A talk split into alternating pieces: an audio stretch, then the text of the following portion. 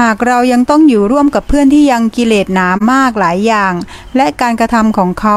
มากระทบมากระทบเราทำให้เรารำคาญไม่ชอบโกรธเกลียดที่เขาทำทำไมกระทำอย่างนั้น เราจะมีวิธีวางใจอย่างไรคะเขาไม่ได้หยาบหรอกเราหยาบเองแหละเนาะถ้าเราละเอียดแล้วเราว่าเขาหยาบ แล้วทำไมเราถึงว่าเขาทำให้เรากระทบ มันเป็นไม่ได้อะ เนาะ เรานี่แหละรับเข้ามาเอง ถ้าเราบอกว่าเขาหยาบ แสดงว่าเราต้องละเอียด ถ้าเราละเอียดแล้วเนี่ยทำไมเราไม่เห็นล่ะ แสดงว่าเราก็ยังหยาบอยู่ ใจนี่มันปรุงแต่งขึ้นมารับมาหมดแหละ อย่าไปโทษคนอื่นด้วยการเกิดอคติว่าเขาทำให้เรากระทบหรือกระทบใส่เรา หรือเกิดกับคนแบบนั้น มันจะทำให้ผูกกรรมมากขึ้น ถ้าเราไม่รับมันก็คือจบ สติสัมปชัญญะที่เราไม่มากพอแค่นั้นเอง ทีนี้ถ้าเราไม่แก้ตรงเนี้ยมันก็จะติดเลยคือ เขามีนิสัยไม่ดีเป็นคนพาลจริง ๆอะคนภาวนาไปเนี่ย ไม่มีคนดีและคนชั่วหรอกถ้าไปถึงจุดหนึ่ง ถ้าภาวนาเข้าถึงจุดหนึ่งนะ เราจะเห็นเลยแม้กระทั่งคนทำผิด มันจะไม่ใช่คนชั่ว แม้กระทั่งคนดีก็ไม่ใช่คนดี แต่คนที่ไม่รู้ทั้งคู่ เขาไม่รู้ คนดีที่ทำดีแล้วติดดี เขาก็ทำไปด้วยความไม่รู้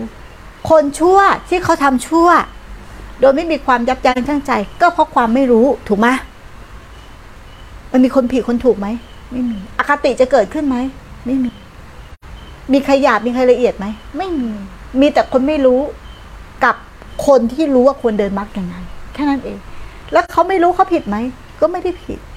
เพราะความไม่รู้ไงถึงเป็นอย่างนี้ เพราะความไม่รู้ว่าอารมณ์ไม่ใช่เรา เพราะความไม่รู้ว่าร่างกายไม่ใช่เรา เพราะความไม่รู้ว่าธรรมธาตุนี้ไม่เคยมีเราอยู่เลยเขาหลงหลงอารมณ์ด้วยความคิดเครียดแค้นด้วยอยากโกรธอยากระบาย ความทุกข์ออกมา คนพวกนี้ทุกข์หนักทำไมเราไม่พลิกจิตล่ะเขากำลังทุกข์หนัก เราก็เมตตาเขาซะ อย่าไปเพิ่มทุกข์ให้เขา